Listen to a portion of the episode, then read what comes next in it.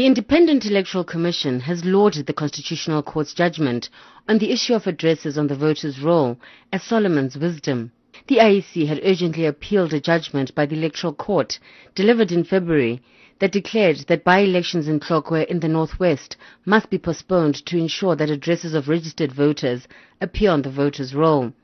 The IEC in its application sought clarity on the issue from the Constitutional Court, concerned that the Electoral Court's order would jeopardize the holding of local elections on the 3rd of August, as it would not have time to provide addresses for the over 26 million voters registered.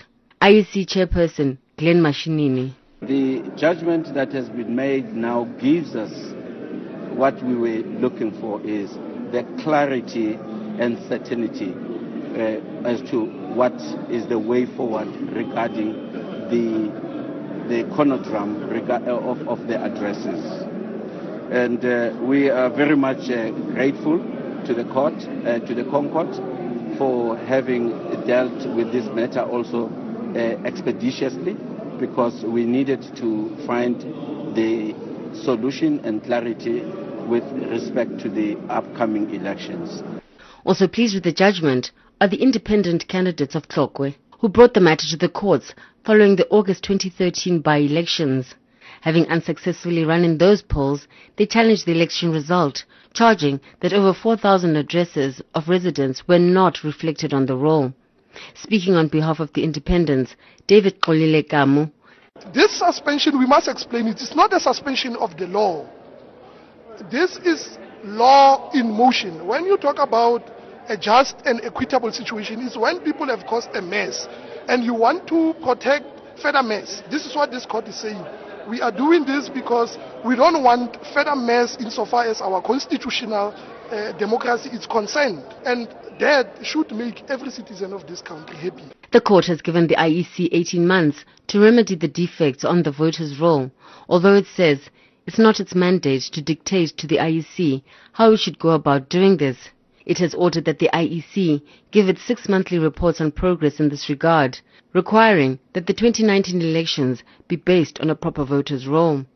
Cooperative Governance Minister Des van Rooyen has expressed confidence in the IEC's ability to correct the discrepancies in the time prescribed, saying his department has already been carrying out pilots in Tlokwe and other areas on how to fix the voters' roll. One of the findings that we have made out of that the pilot exercise is that we needed two years, I mean, to deal with this problem, and uh, that has been truncated to 18 months. That simply says we subtract, I mean, some few months, and I think with our machinery, I mean, as a government, uh, preoccupied with uh, provision of services, but also with development of our country and uh, entrenchment and defending the rights of our people. I think we are more than ready to work collaboratively with all stakeholders, I mean, to assist where we can, I mean, in this order, in ensuring that this order is implemented and uh, adhered to. The ANC says it's committed to ensuring a much improved voters' roll going forward, with the party urging South Africans to assist the IEC in its efforts over the next 18 months. Speaking on behalf of the party is Khusela Sangoni.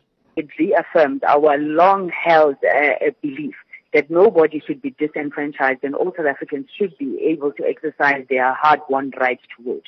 However, we remain committed to ensuring the integrity of the electoral process and therefore we're calling on all South Africans to ensure that their address details are updated on the national voters roll over the next 18 months as determined by the Constitutional Court.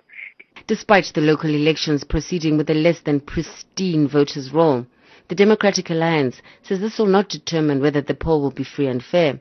Party spokesperson Refiloe Ntsekhe says it is the responsibility of all parties involved in the election to ensure the poll has integrity. It's also up to us to actually provide oversight. I mean, one of the things, for example, in the past elections, we've always had party agents, whether it's at the actual voting station or coming into a particular ward, so that when you see something mischievous or dubious from other people trying to bus people in, you can actually go to the presiding officer and say, look, there's a bus of 60 people from outside the ward coming in.